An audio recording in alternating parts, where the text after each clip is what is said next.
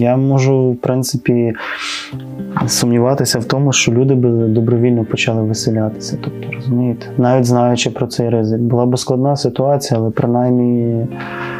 Принаймні вони б ці підозрювані мали право говорити, що ми зробили від себе все можливе, або хоча б частину. Вони не зробили нічого.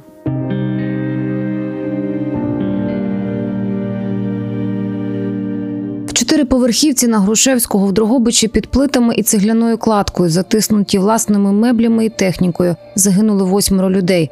Це трапилося 28 червня 2019 року. Привіт! Це четвертий епізод подкасту Другобич 101.1. Я журналістка об'єднання розслідувань Суспільного Інна Білецька, і ми продовжуємо розбиратися у таємницях обвалу. Підозри у службовій недбалості оголосили уже наступного дня після трагедії головній інженерці і майстру житлово-експлуатаційного об'єднання. Виявилось, що їхні посадові інструкції передбачають персональну відповідальність за стан конструкції будинку. Ми познайомили вас зі слідчим підозрюваними постраждалими і чиновниками. Прийшов час знайомитися з експертами, людьми, які вчилися і вчать будувати і експлуатувати безпечно, так щоб не сипалось, не падало, так щоб ніхто не гинув і не травмувався.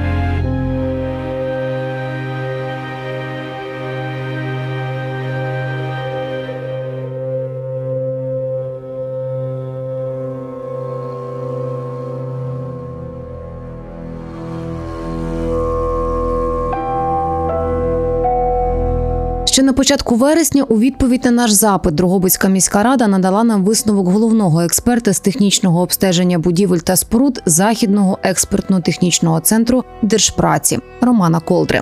Він першим після обвалу на замовлення міськради обстежив будинок на Грушевського 101.1 і встановив, що він непридатний для подальшої експлуатації.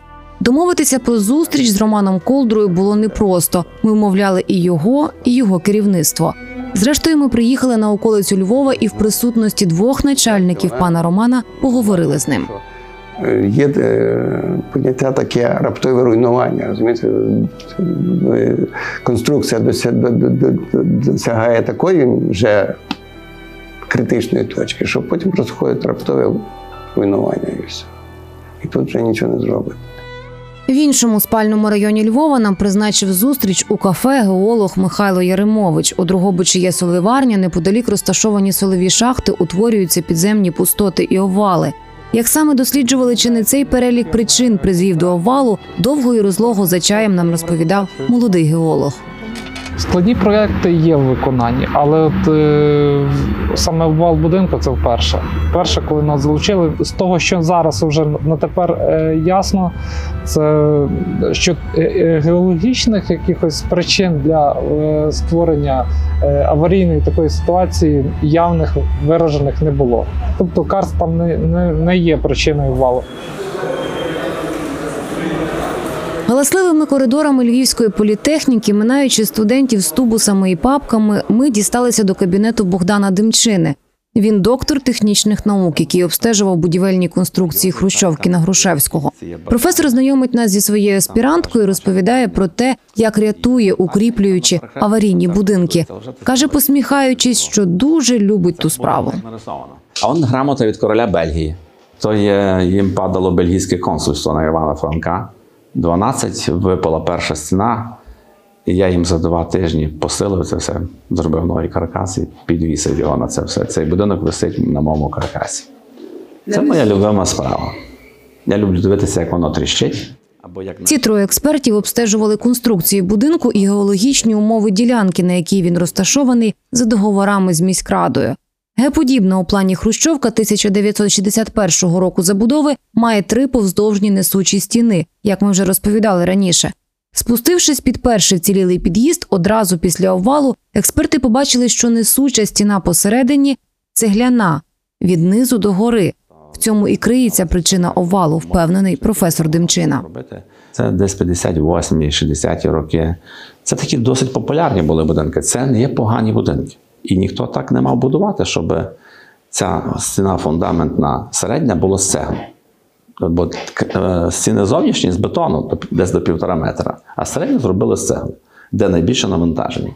І ще цікаво, що зовнішні стіни більші, грубші, там е, там є дві цегли товщини, а середня всього на все півтора товщини, які навантаження приблизно може в два рази більше, як на зовнішніх стінах.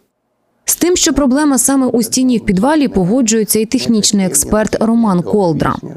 Сама технологія там і різні товщини е, швів, розумієте, перев'язки немає. Тобто неякісно будувалися бу- будівельники, неякісно виконували ті роботи. Цегляна стіна, в тому то діло, що цегляна стіна. Яка значить, е, виконана на розчині марки 25. Більше ні, навіть не цементне, а просто цемент, вапняно це е, е, піщаний розчин. А так стіна могла бути цегляна, чи вона повинна була? Ні, вона ну там чому обов'язково могла бути, ну але там повинна було бути, щоб було сухо, не, не, не замочувалося, була гідроізоляція і так далі. Того там не було. Якщо вона е, постійно зволожена, то вона відповідно розбухає, вона втрачає міцність. Пригадуєте, ми говорили, що підозрювана у службовій недбалості інженерка стверджувала, що води у підвалі не було. Мешканці наполягали, що там постійно було волого. Що ж кажуть геологи?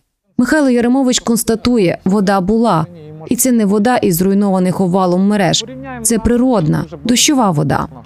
Ознаками того, що там е, була вода, це є е, утворення такої, знаєте, рівня е, верхніх, е, верхнього горизонту води е, в підвалі, який фіксується на стінах. Е, якщо туди зайти, там е, от видно, що там е, вода, коли е, підтоплювала, е, територія підтоплювалася, вода могла підніматися.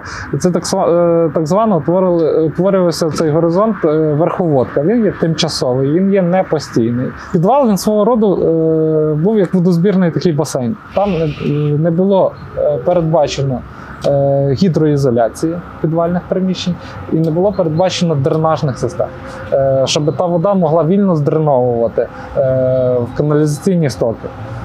Хоча рельєф це дозволяє.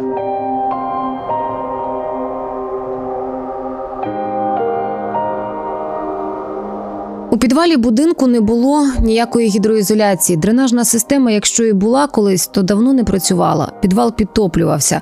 Середня, неміцна, змурована з поганого розчину стіна увесь час зволожувалась і руйнувалась. З такими висновками погоджуються усі троє експертів. А ось на те, хто ж у цьому винен, їхні погляди розходяться. Технічний експерт державного підприємства Роман Колдра вважає, що комунальники повинні були ці проблеми виправити. Кожних е, півроку вони повинні оглядати всі конструкції будівлі, чи не чи там не мокро, чи там значить, десь не замокає, чи там десь щось не зірвано, складати акти і проводити відповідно, значить, складати е, плани, графіки для того, щоб е, робити ті роботи на протязі року. Розумієте? От. А через кожних 5 років вони повинні значить, були проводити спеціалізовану організацію. І якщо от вони виконували б свою функцію, то вони б давно вже зробили, значить, е, написали, щоб їм виділили кошти для проведення гідроізоляції значить, фундаментів і е, значить, захисту від підтоплень, тобто дренаж зробити кругом будівлі. От і все. Ну а як то там великі кошти тут, ви що думаєте, що там може бути до, до мільйона Професор Богдан Демчина переконаний, вина комунальників мінімальна. З тими коштами, які ті отримують від мешканців, виправити такі проблеми просто неможливо. Більшою є відповідальність проєктувальників і будівельників. Це люди. Так, є відповідальність на ЖЕКах, тому що вони обслуговують ті будинки, так? Але в тій ситуації Доробицькій це проблема проектантів і будівельників. Е, значить, тому що ця про процентів 90-95 е, проблема закладена 60 років тому, а не тих людей. Цих людей це ну, якась 5% відповідальності. Ну що вони можуть нам зробити? А в нас знайшли, як завжди, того цапа від Бувейла по-українськи, так? Це є помилка, може, проектантів трошки, але більше, може, будівельників, бо не дали гідроізоляції, використали погану цеглу. Сидячи за столом у своєму тісному кабінеті, 35-річний слідчий Петро Миськів укотре гортає висновки експертів. Ну, от в мене, як слідчого, скажімо, є от запитання до, от, до формулювання от цього. Ну, щоб стверджувати, що були якісь помилки при будівництві, потрібно мати проєктну документацію, правильно?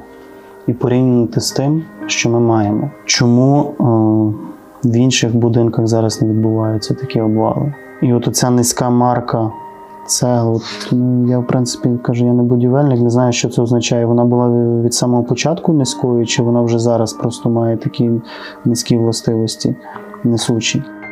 Проєкт будинку на Грушевського 101-1 в Дрогобичі так і не знайшли. Шукали його експерти, шукали слідчі, шукали і ми. Та дещо знайти нам таки вдалося. Ми з'ясували, перечитавши будівельні норми і правила, що гідроізоляція підвалів і фундаментів була обов'язковою і в 60-х, і раніше у 50-х роках. Будинки наприкінці 50-х, у 60-х роках і пізніше будували за серійними проектами. Серед цегляних 4-5-поверхових в радянському союзі найпопулярнішою була серія 1447.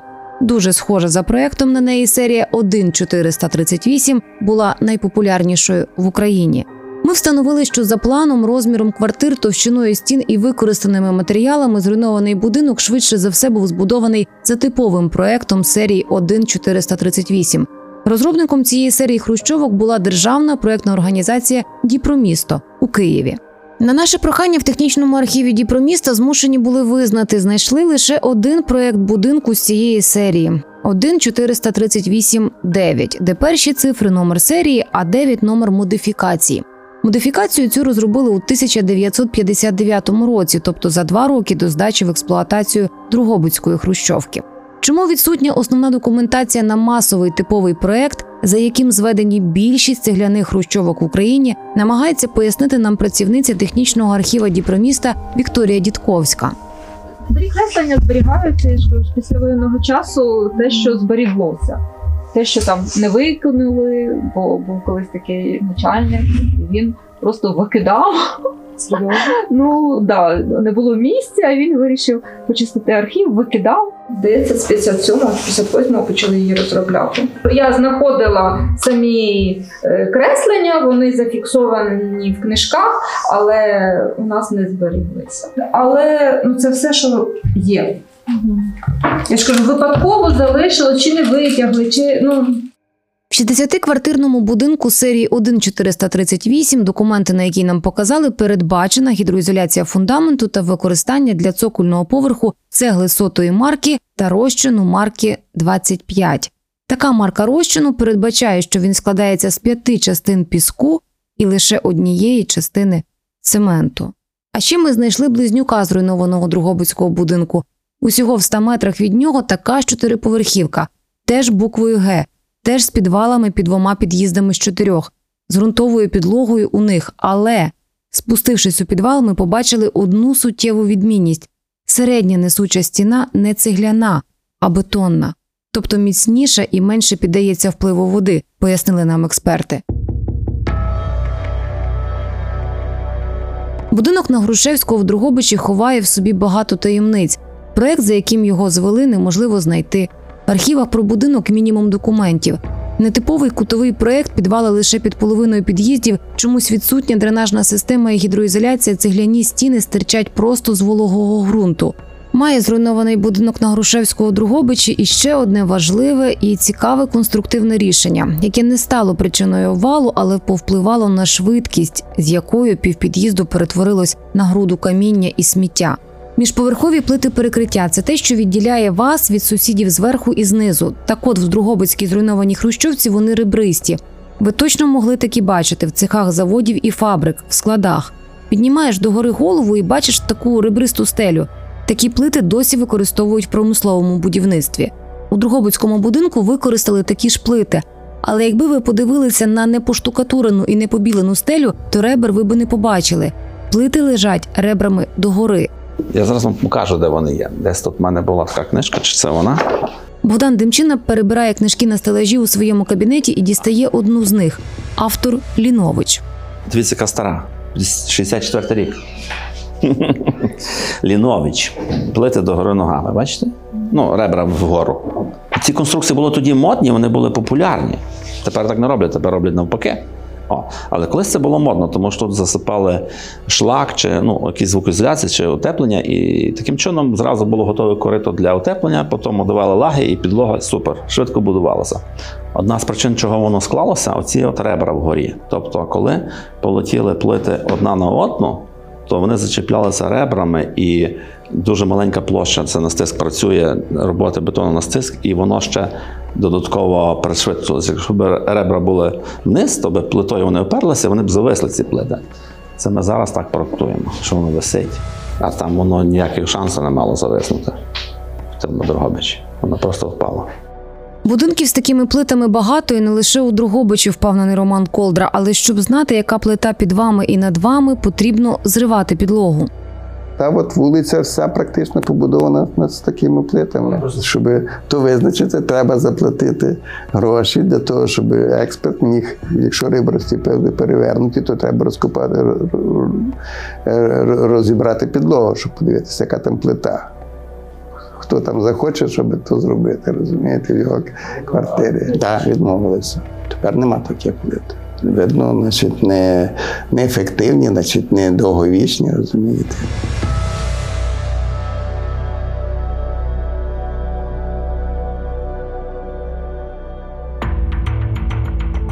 Скільки їх таких будинків з відсутністю гідроізоляції, з помилками чи то проєктувальників, чи то будівельників, з вологими підвалами.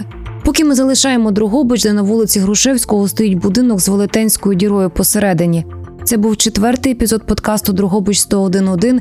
Його для вас підготували журналісти об'єднання розслідувань Суспільного Інна Білецька, Алла Садовник, Дмитро Бондар і режисер Олександр Стратонов. Про проблему, закладену 60 років тому, ми детально розкажемо наступного разу. Коли вирушимо шукати проект і повернемося з вами в часи Хрущова, семирічок і п'ятирічок, а ще швидкого руху до комунізму, який так і не настав. Ми зануримося в архівні справи, взнаємо, що, як і головне, для чого так будували, на що були готові прораби заради премій, і чи знали про помилки в проєктуванні і будівництві партійні керівники. Буде цікаво і трохи моторошно.